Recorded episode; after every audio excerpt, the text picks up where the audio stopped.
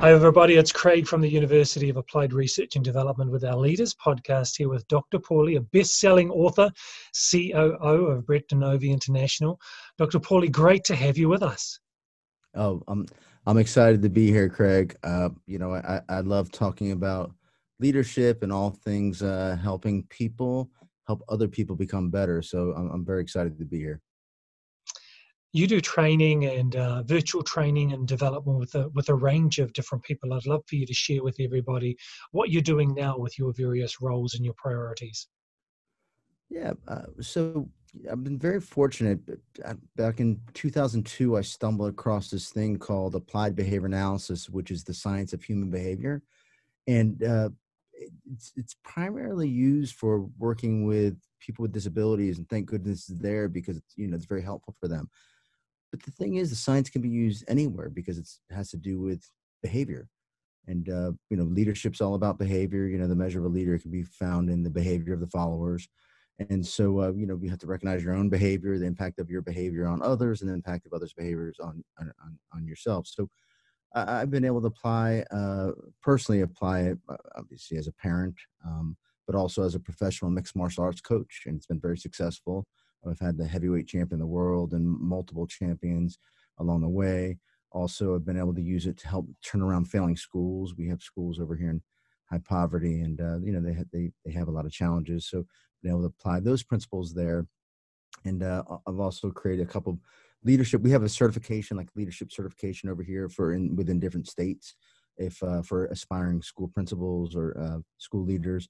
And I have a couple of courses online that help them to pass their certification course. So, and everything I do, I always have on a behavioral lens. And I really enjoy using the science, not only to help people, but teaching people to use the science for themselves to, again, help themselves and help others. That's fascinating. Just before we started recording, you were discussing schooling and education and some of the challenges there. And why don't you share some of your thoughts about where education's at right now and how we need to change? Oh, yeah, thanks. If anybody, is a YouTuber, I actually did a video on this. It's a little bit lengthy. It's hard to keep people's attention these days. I don't know if I would sit for the whole thing, but it's about 15, 20-minute video. It's called The Shame of American Education, the largest research you've probably never heard of. And back from 1968 to 1978, they in the United States, they conducted the largest research ever had.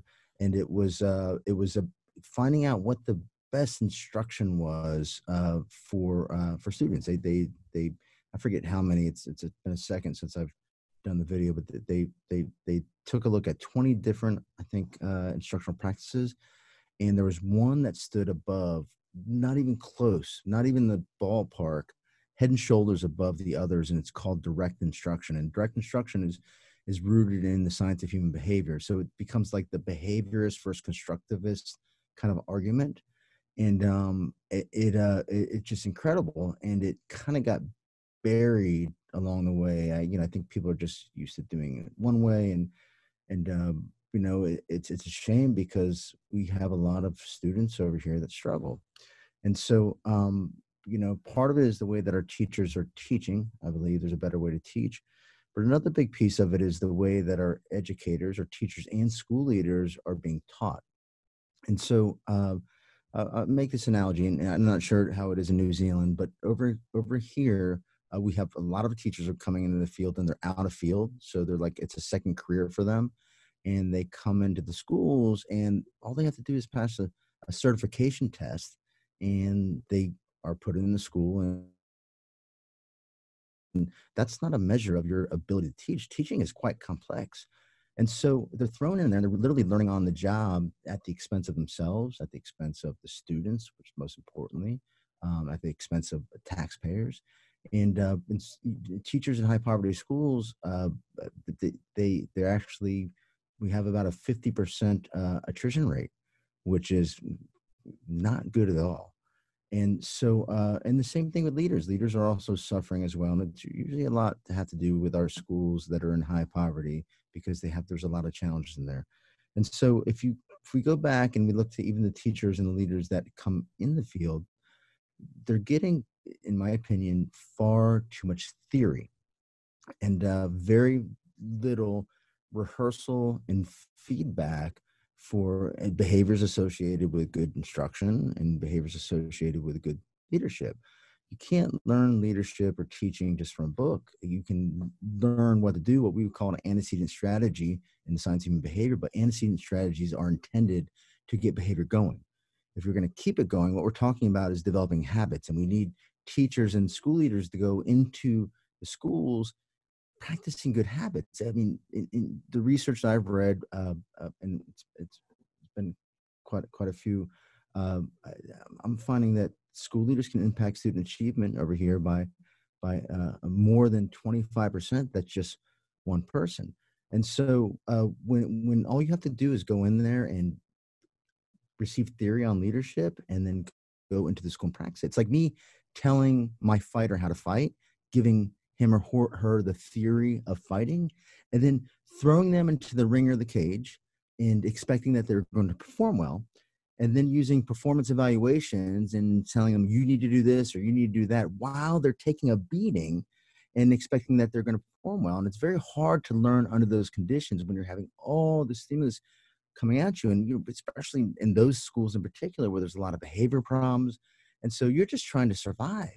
And, you know, when you're trying to survive, that's not the optimal way to learn. And while you're trying to survive, students are suffering, you're suffering. We're actually having, we did some research on this too. We have mental health issues are growing, not only for students, but for teachers as well. So it's a big struggle. And there's something called CABAS, Comprehensive Applied Behavior Analysis. And I forget the last word, might be in schools, but they took behavior analysis and they embedded it from higher education to working with principals, to teachers, to even the parents. So it's kind of like a wraparound, and they're getting, and people can just Google this themselves, look at it for themselves, 2 to 6 times accelerated student achievement. I personally we have a school in Seattle, Washington called Morningside Academy. And Morningside Academy uses something called direct instruction. I was talking about that earlier. If you just look up Project Follow Through yourself, and also precision teaching, which is just like really good metrics, really agile because it's very frequent. And what they work on is finding like key skills, pivotal behaviors, what we call those, and building those to fluency. And so what'll happen is if you teach a pivotal behavior, for example, instead of teaching sight words to a child, you teach blends, blended sounds. And if you taught 40 blends, a student can learn 500,000 words rather than teaching 500,000 sight words. So it's not just only how you teach, but it's also what you're choosing to teach. Like if it's a fighter mind, there's a couple things I'll teach at the beginning. If I teach them these 5 or 6 things, they start to learn automatically the rest of the things. So it's not only just how you teach, but it's what you teach. It's building those core things to fluency. And if you build those things to fluency, people will just kind of learn on their own. And so I don't think they're doing such a hot job. And it's not just my opinion too. There's research that's been calling for better teacher preparation programs and better, school leadership programs, because a lot of the leaders that I personally observed, and I would say more than half, were using coercive measures to get their teachers to behave, to perform better. And the problem with coercion is that you win the battle, but you lose the war. People begin operating out of fear. It squashes innovation, and you're never going to get people to go above and beyond, or what we call discretionary effort, right? When you're not looking, all they're going to do is do just enough to get by, just enough to avoid getting into trouble. And they're going to get very kind of like that reptilian brain kicks in, and they can't innovate. They don't see everything else because they're like, I'm going to do this because if I don't do this, the principal's going to yell at me. The assistant principal's going to yell at me. I'm going to get in trouble. And so it's terrible. It's fear-based. And I just drives me nuts. But it's good people doing bad things, and they do it. And the science of human behavior explains to us why they do it, because they see it working for them. Because when they tried to do it another way, and because they didn't quite leverage it well, they're like, well, that's not working. But if I pull out the whip and if I put it on them, I'm going to get what I want. And they're not realizing, again, the ripple effect that's having not only with that teacher, but also maybe across the school and how people are perceiving them and how it impacts, like, you know, teacher retention, how they move on. And schools now, you know, have a mass exodus and there's no organizational memory, and it starts from scratch again the next day. In my book, Deliberate Coaching, I call it the blame game. It's just this, it's a terrible cycle. So I said a whole bunch of stuff there, man. I don't know if you have some questions for anything I've said so far. Yeah, I had a couple of thoughts. Direct instruction. I did a research paper for a think tank, and it was around explicit instruction, which is the same concept, just different words, and how powerful explicit instruction is, because education has gone through these phases of letting kids play or experiential learning, which is a much longer path to get to actually learning something. I really like that you said it's not just how you teach, but it's actually what you teach that enables the students to build their own learning and achieve at a faster rate. Because whatever we can do to save time for kids to move on to more important learning is so critical. So I just wanted to comment on that, that I agree, and it was great to hear you talk about that. Yeah, and you mentioned at the very beginning. Oh, sorry about that, Craig. Yeah.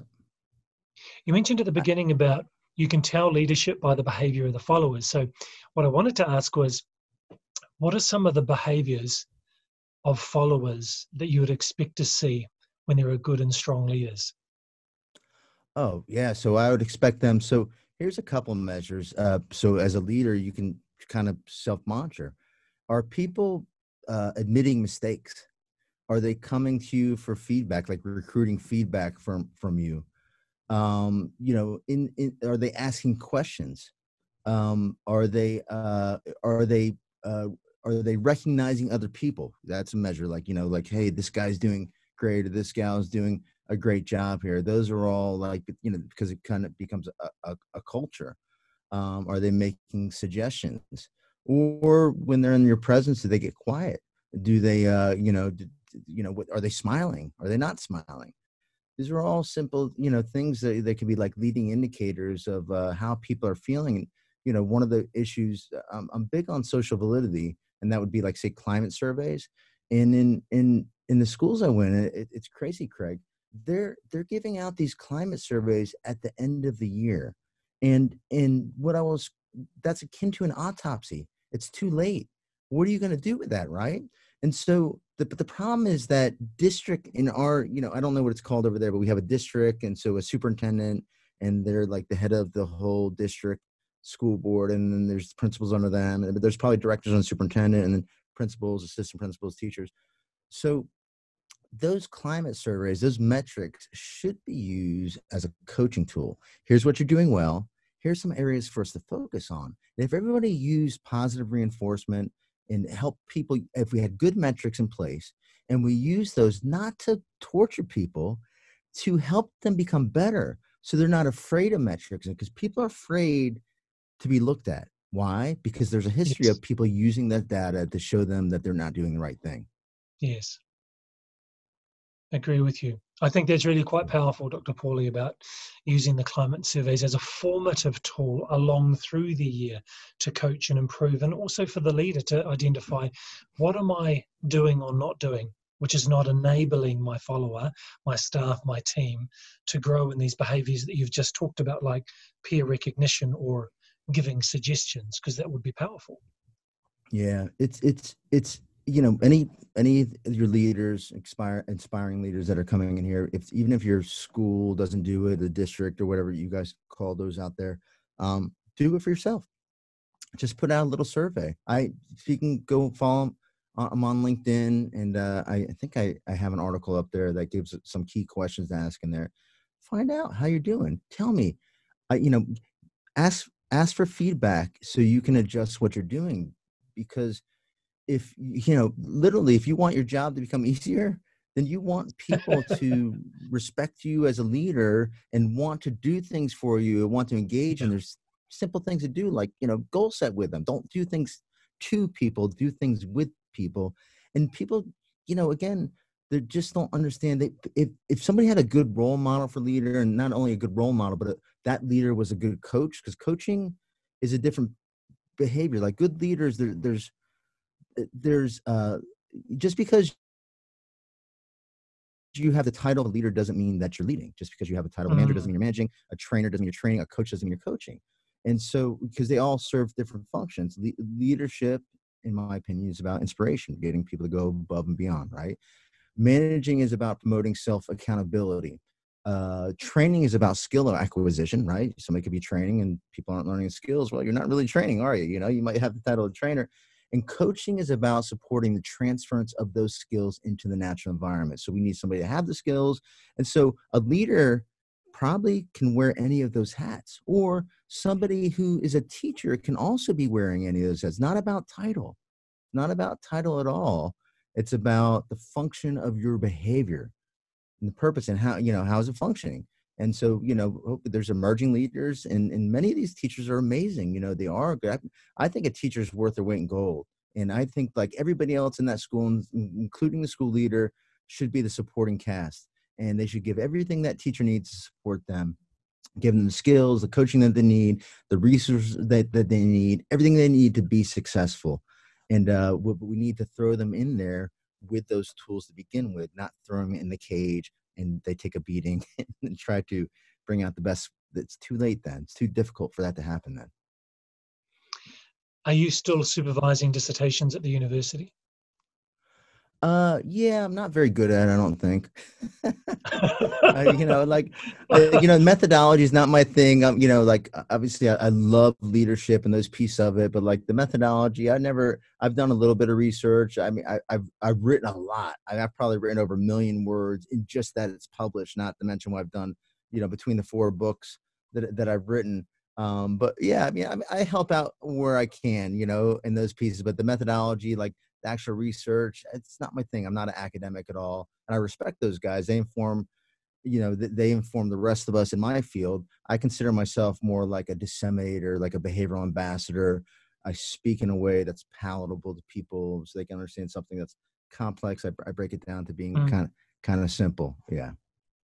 For someone who's an aspiring leader, which of your books would you say is the best one to pick up to build some new experiences and learnings into their growth? Wow. So this is going to sound very self-serving, and anybody's listening, I make like 5 cents on a book. Like, there's no money in making a book. Each book has its own special thing. So Quick Wins is about, like, if you're a new leader coming into a school, taking over positions, like, you need to really capture, you want to capture the attention of people. You want to get them in touch with success pretty quickly, because that pairs you with positive reinforcement. So it's called Quick Wins, Accelerating School Transformation Through Science, Engagement, and Leadership. And if you ask people to do things that are too difficult, too challenging, if you don't involve them in the process, they're not going to like you very much, and they're not going to give you their best. So it's about getting the best out of people by finding quick wins, and it gives you like a little bit of the science behind that leadership. Deliberate coaching is for, like, every leader should know how to coach, because, like, you know, who's directly below you, and it should be like cascading coaching. You want to teach those people how to coach the teachers, and the teachers need to learn how to coach the students. So understanding that coaching, again, is if you've got to train people, but coaching where it's at, people. You have teachers and leaders that go to professional development. They walk back into the classroom or the school, and there's zero transference to schools. There's a famous research by Joyce and Showers, 2002. If you just Google it and click the images, you'll see the box of it. If they're just given theory, it's 0% transfer. If they're giving theory and modeling, 0% transfer. If they're giving theory, modeling, and rehearsal with feedback, this is good. You get more knowledge. You get about, while the other ones build like 5 to 10% in knowledge and skills that still don't transfer, you get about a 60% transfer of knowledge and skills, but still only about 5 to 10% transfer of those skills into the school, the classroom. The way it transferred was coaching. And it doesn't have to be deep coaching. And there's a science behind that. I talk about that in deliberate coaching, like the simple. It's not like you're standing over there, somebody do something. There's very simple things that can happen, because what we need to do is, a training is not about, I'm in the business of developing habits. When you go to training, you're learning about something. It's antecedent strategy, and it makes sense to you, even if you get rehearsal and feedback. But now you've got to take that thing, bring it back into the natural environment, do it successfully, and you have to see that successful. It's got to be reinforcing for you to do it. And as you do it, it's hard changing habits. We've all had to change habits. That change is difficult. So you have to engage it long enough and successfully enough. So you're getting in touch with enough reinforcement. So like, you know what, this is the way I do business. So that's what deliberate coaching is about. And by the way, that was a bestseller. And we just published something called Behavioral Karma, the 5 scientific laws of life and leadership. And really just explaining to anybody who wants to make a difference in their life or the lives of others, this is the very simple science for doing it. So if you're a school leader, if you're a household leader, or if you're just leading your own life, it's for you, you know, or and managing your own life. So we talk about the difference between leading, managing, and like how to use some very simple principles, scientific principles to, you know, to bring out the best in yourself and others. It's fascinating. What I'll make sure is in the description and the show notes, we have links to your books and to your podcast as well, and your LinkedIn, to make sure people can get hold of you. Just in the last couple of minutes we have left, if someone is an aspiring leader and they're looking to build in some skills or experiences to really set them on the right path to make the biggest impact, what would you suggest that they do? Well, there's a couple of them beyond reading, you know, whether it's my books or like some stuff in the science of human behavior, because a lot of the leadership books tell good stories and they're good anecdotal stories, but it's important to understand the function of behavior, like why it occurs. If you don't understand what's at the root of behavior, it's hard to make the right problem solve and make the right decisions. For example, the performance diagnostics. If somebody's not performing well, before you intervene, you need to know why. And there's 2 general reasons why. It's either it can't do or won't do. And both require a different approach. If they can't do it, well, putting the whip on them is not going to work, or setting up, you know, powerful reinforcers is not going to work. If it's a won't do, part of it, you have to look at why they won't do it. And that also requires maybe self-reflection, you know, because sometimes it's like they're not being observed enough. They're not getting enough feedback, or a lot of the feedback is, you know, negative as opposed to positive, or we're asking them to do too many things at once and they haven't created those habits yet. So I think, you know, understanding a little bit about the science of human behavior would be very helpful. Finding exemplars, but it's not enough just to find an exemplar. You have to be able to discriminate what they're doing, because you and I can look at the same thing and we're picking up the wrong behavior. We think that like correlation, not causation. We think they're being successful because of this behavior, but we're not seeing all the other things that they're doing to help them to be successful. So if they can not only have an exemplar, but find somebody that can really be a coach for them, somebody that they can recruit feedback from, you know, that would be extremely, extremely helpful. So, you know, just like, you know, having that person that can mentor them is a huge, but they're difficult to find. It's hard to find good leaders. You know, the exceptional leaders, just by definition, they're an exception. That's really powerful. Hey, Dr. Pauly, I really want to thank you for your time. I know you're really busy, but thank you for your contribution, and we will make sure that we have all the links so people can connect with you individually, and we'll definitely have the link to your book. And I personally, I'm going to get a hold of Behavioral Karma. It's going to be my win for today, is getting a hold of that. So thank you so much. That's for your time. Awesome. Yeah, and if you can, I would love for people to follow up, you know, check out Adapting to a Changing World, my podcast. It would be great to get some listeners from over New Zealand. It'd be an honor. Absolutely. I'll be subscribing myself. Thank you, Craig. Have a great evening. Thank you, brother. That was awesome, man. Good night. Take care now.